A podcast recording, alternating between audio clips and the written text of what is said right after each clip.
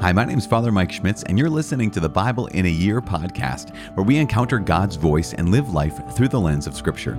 The Bible in a Year podcast is brought to you by Ascension. Using the Great Adventure Bible timeline, we'll read all the way from Genesis to Revelation, discovering how the story of salvation unfolds and how we fit into that story today. It is day 103. We have three more days, including today, of the Gospel of St. John. So we're reading from John chapter 13, 14, and 15. The context today is the Last Supper. So, uh, um, Jesus is going to be saying a lot of words. He's giving a lot of teachings here at the Last Supper in John 13 and 14 and 15. We're also reading from Proverbs chapter 6, verses 6 through 11. As always, the Bible translation that I am reading from is the Revised Standard Version, Second Catholic Edition. I'm using the Great Adventure Bible from Ascension. If you want to download your own Bible in a year reading plan, you can visit ascensionpress.com slash Bible in a year. You also can subscribe to this podcast, and that way you get to receive daily episodes every day because that's what daily means. That means you get them every day. Once again, we're reading from the Gospel of John, chapter 13, 14, and 15, Proverbs chapter 6, verses 6 through 11. The Gospel of John, chapter 13. Jesus washes the disciples' feet. Now, before the feast of the Passover, when Jesus knew that his hour had come to depart out of this world to the Father, having loved his own who were in the world, he loved them to the end. And during supper, when the devil had already put into the heart of Judas Iscariot, Simon's son, to betray him, Jesus, knowing that the Father had given all things into his hands, and that he had come from God and was going to God, rose from supper, laid aside his garments, and tied a towel around himself. Then he poured water into a basin and began to wash the disciples' feet and to wipe them with the towel that was tied around him. He came to Simon Peter, and Peter said to him, Lord, do you wash my feet? Jesus answered him, What I am doing, you do not know now, but afterward you will understand. Peter said to him, You shall never wash my feet. Jesus answered him, If I do not wash you, you have no part in me. Simon Peter said to him, Lord, not my feet only, but also my hands and my head. Jesus said to him, He who has bathed does not need to wash except for his feet, but he is clean all over. And you are clean, but not all of you. For he knew who was to betray him. That was why he said, You are not all clean. When he had washed their feet and taken his garments and resumed his place, he said to them, Do you know what I have done to you? You call me teacher and Lord, and you are right, for so I am. If I then, your Lord and teacher, have washed your feet, you also ought to wash one another's feet. For I have given you an example, that you also should do as I have done to you. Truly, truly I say to you, a servant is not greater than his master, nor is he who is sent greater than he who sent him. If you know these things, blessed are you if you do them. I am not speaking of you all. I know whom I have chosen. It is that the scriptures may be fulfilled. He who ate my bread has lifted his heel against me. I tell you this now, before it takes place, that when it does take place, you may believe that I am he. Truly, truly I say to you, he who receives anyone whom I send receives me, and he who receives me receives him who sent me.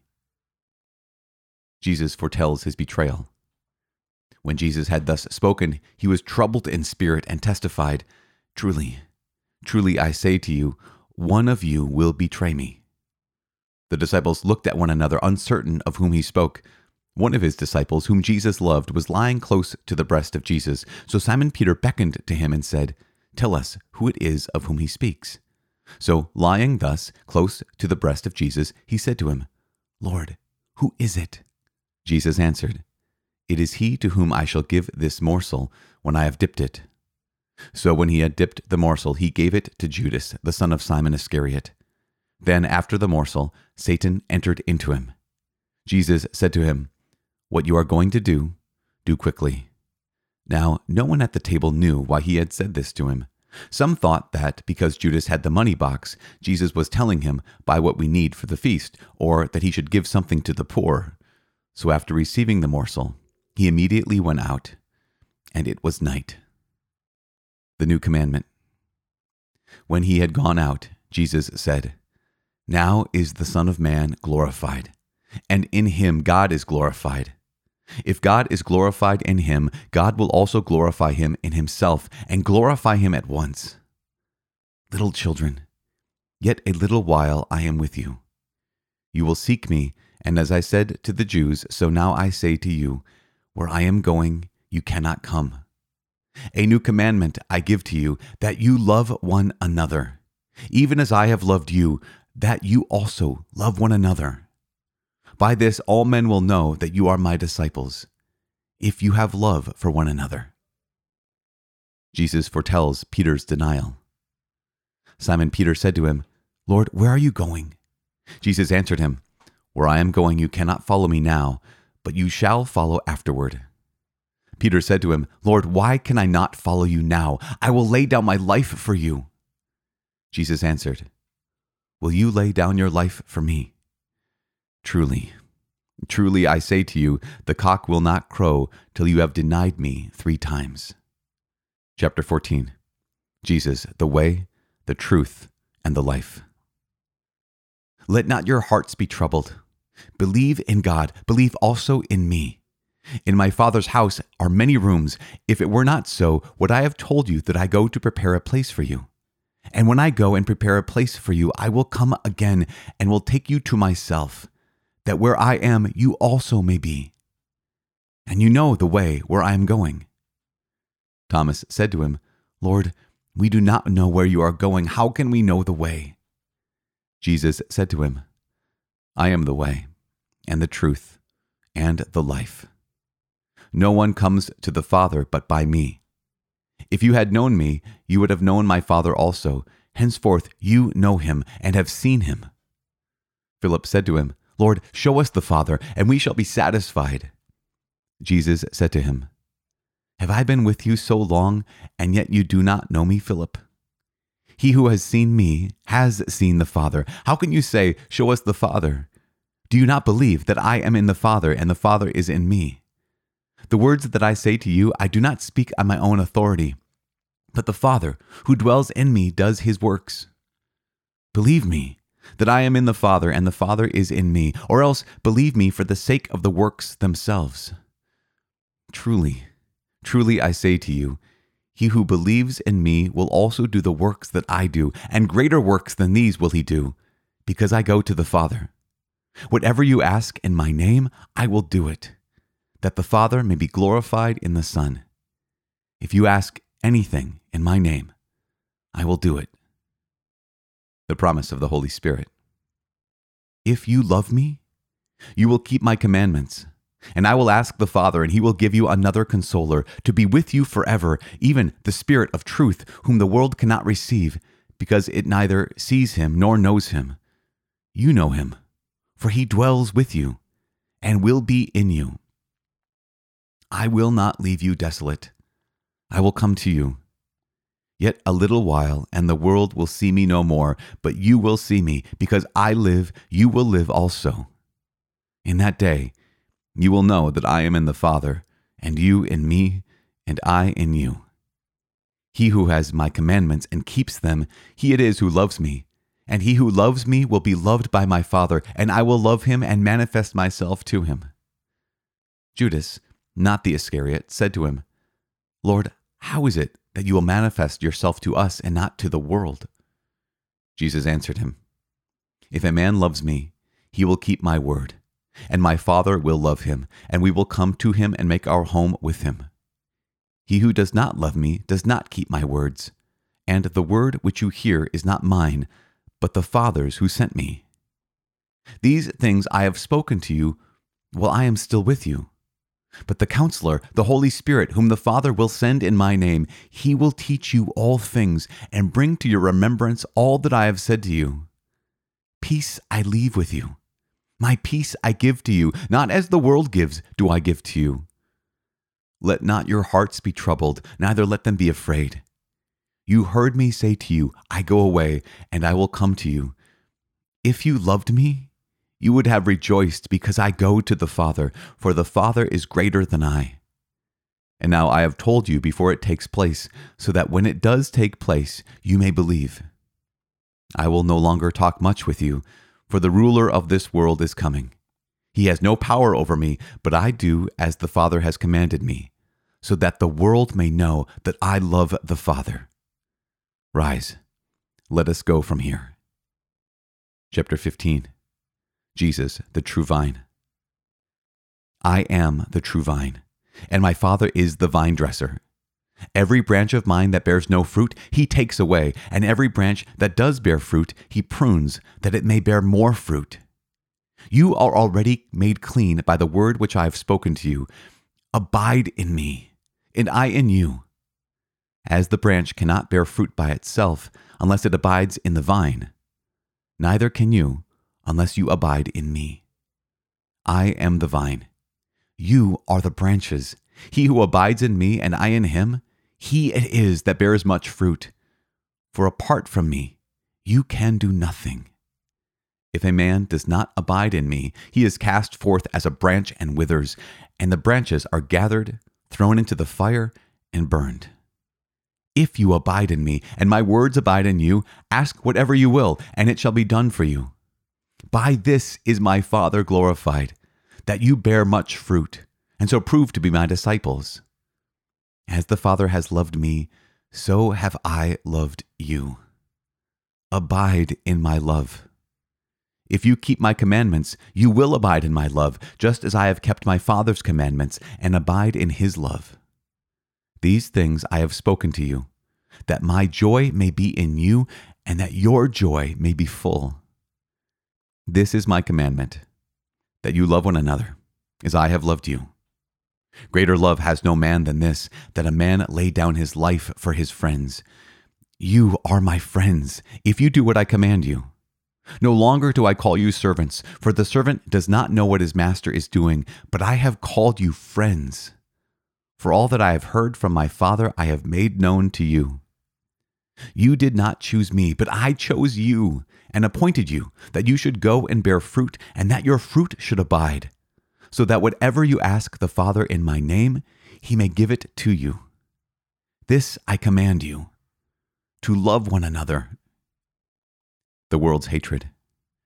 If the world hates you, know that it has hated me before it hated you. If you were of the world, the world would love its own, but because you are not of the world, but I chose you out of the world, therefore the world hates you. Remember the word that I said to you A servant is not greater than his master. If they persecuted me, they will persecute you. If they kept my word, they will keep yours also. But all this they will do to you on my account, because they do not know him who sent me. If I had not come and spoken to them, they would not have sin. But now they have no excuse for their sin. He who hates me hates my Father also. If I had not done among them the works which no one else did, they would not have sin. But now they have seen and hated both me and my Father. It is to fulfill the word that is written in their law. They hated me without a cause. But when the counselor comes, whom I shall send to you from the Father, even the Spirit of truth, who proceeds from the Father, he will bear witness to me. And you also are witnesses, because you have been with me from the beginning.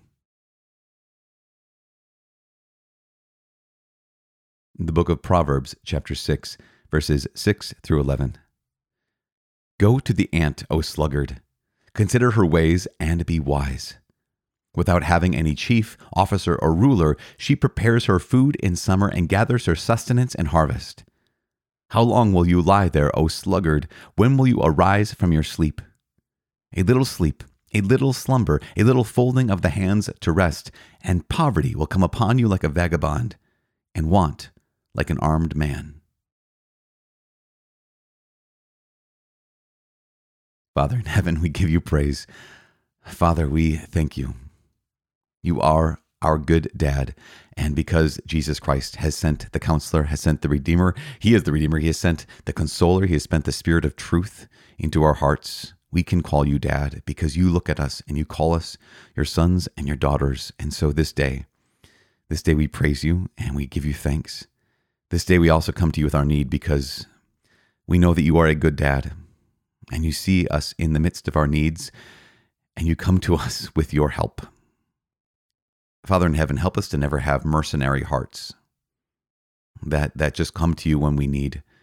But help us to have hearts like yours, hearts like your son, hearts like Jesus, where we love you in the midst of all seasons and all circumstances, where there's nothing that can stop us from doing your will and nothing that can stop us from abiding in the presence and in the heart and the grace of your Son, Jesus. Help us to abide in you this day and every day. In Jesus' name we pray. Amen. In the name of the Father, and of the Son, and of the Holy Spirit. Amen. So in John chapter 13 and 14 and 15, we have not only the washing of the disciples' feet, right? So that's incredible teaching of Jesus where he's revealing that no servant is greater than his master, and that as I have done, so you also must do. And that's an incredible reminder of the reality that Jesus said, I did not come to be served, but to serve and give my life as a ransom for many. But he also foretells his betrayal. And one of the one of the things that I think is is remarkable, and we might repeat this as we get back to this messianic checkpoint multiple times, is that when Jesus announces his betrayal, he says, Truly, truly, I say to you, one of you will betray me. And then the next line in 13, chapter 13, verse 22, it says, The disciples looked at one another, uncertain of whom he spoke. Now I think about this. There are 12 men here. 13, including Jesus, but 12 men here, and they have been camping. They've been living together day and night, honestly, for the last two and a half, three years. But they know each other really well. They would have to know each mm-hmm. other very well at this point.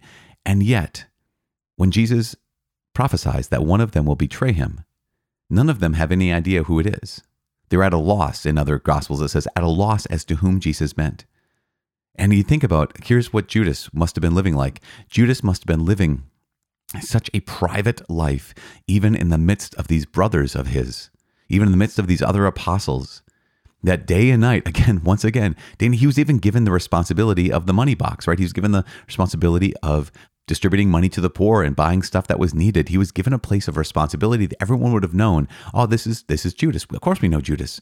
And yet he had this secret life he had this secret in his heart. And I just wonder if Judas had not confided in someone, if Judas hadn't realized, you know, for whatever reason, we don't know the reason why he betrayed Jesus. We don't, I mean, people have speculated on this, but we don't know why.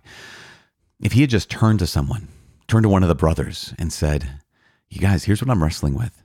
Or even this, maybe better, turned to Jesus and said, Jesus, here's what I'm thinking about doing. I, is this wrong? Is this right? And obviously, it was wrong to hand Jesus over. But just you think about number of times people just try to go on their own. We try to live on our own. We try to live this life of the Christian on our own.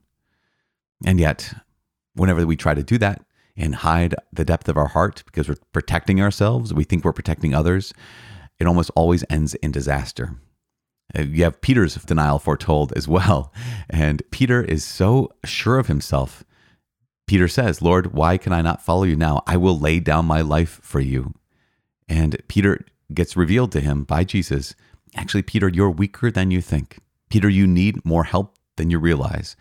I'll tell you, before the cock crows, you will have denied me three times.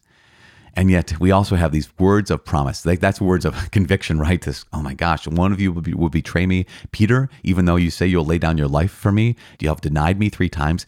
But then here is Jesus who talks about, no, I'm going to prepare a place for you, or I'm going, you know, the way. And there's powerful lines I'm the way and the truth and the life.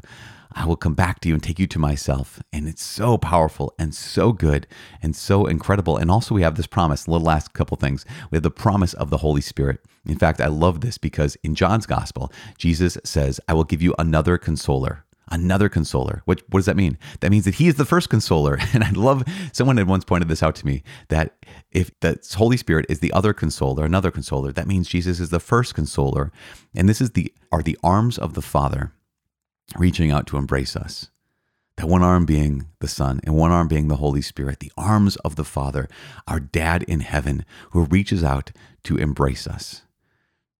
And yet we have the choice whether we want to live in that embrace or not. And that's why Jesus' words of power, Jesus' words of abide in me as I abide in you. He says, without me, you can do nothing, which is just so convicting. Oh my goodness. Gosh, without me, he says, you can do nothing. He doesn't say you can do less, although that's how I interpret it in my head too often. In my head, I have Jesus saying, Without me, you won't be able to do as much as you can do with me. But he says, Without me, you can do nothing. But in me, all things, all things. Ah, so I don't know where you're, what you're struggling with today, uh, what kind of what kind of battles you're facing right now, what kind of challenges you're in the middle of right now, what kind of fears and anxieties are dominating your heart, or at least threatening to dominate your heart. But right now, what we're called to do is we're called to find ourselves abiding in the heart of our Lord. So I'm praying for you that you do that. I'm please pray that I can do that. That no matter what the circumstance and no matter what the situation, whether it's been revealed that I'm a Judas or been prophesied that I'll be a Peter, we pray for each other that we always will abide in Christ's heart and abide in his presence. Because the truth of the matter is, at one point, and many points maybe in our lives, we are that Judas who betrays the love of Jesus. And we are that Peter who denies that we've ever been close, that we know this God who has given him his everything for us. So help us, God in heaven. Let's pray for each other, you guys, that that when we do find ourselves as the betrayer, as the denier, as the one who has walked away or run away, that we allow the grace of Jesus to bring us back. Keep praying for each other. Please pray for me. I'm praying for you. My name's Father Mike. I cannot wait to see you tomorrow. God bless.